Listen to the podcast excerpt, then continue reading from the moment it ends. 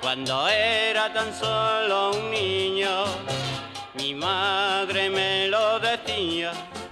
Con lo que hemos pasado de pandemia, con la gente encerrada en sus casas como el conde de Montecristo, hubo mucha gente que no pudo ejercitar su actividad favorita, que no era otra que echar una canita al aire fuera del domicilio conyugal. Y claro, cuando se acabó el confinamiento, la gente estaba más caliente que una plancha olvidada y se han lanzado de nuevo al mundo del satireo.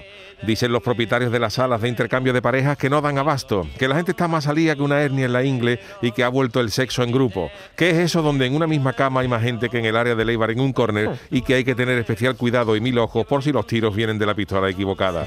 Y para corroborar que la gente está como gato en celo, esta semana se ha publicado un barómetro de control, esa marca de preservativos que cada año saca un estudio sobre cómo somos los hombres en la cama, aparte de levantarnos a las siete y media para llevar a los niños al colegio. Según indica el estudio, los hombres se inician en el sexo a los 16 o 17 años, salvo unos cuantos que son esos a los que le preguntan si hacen muy poco el amor y contesta que ojalá lo hicieran poco. El mito de hacerlo con la luz encendida o apagada se ha caído por sí solo, salvo para los masoquistas, que prefieren hacerlo con todas las luces encendidas y pensando en el recibo que les va a venir.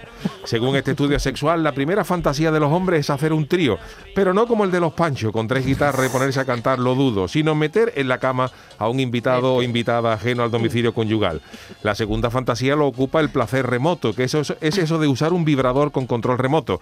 Una especie de mando a distancia como si estuvieras cambiando de antena 3 a 5 pero con otro tipo de resultado. La tercera fantasía es todo un tabú en el mundo masculino.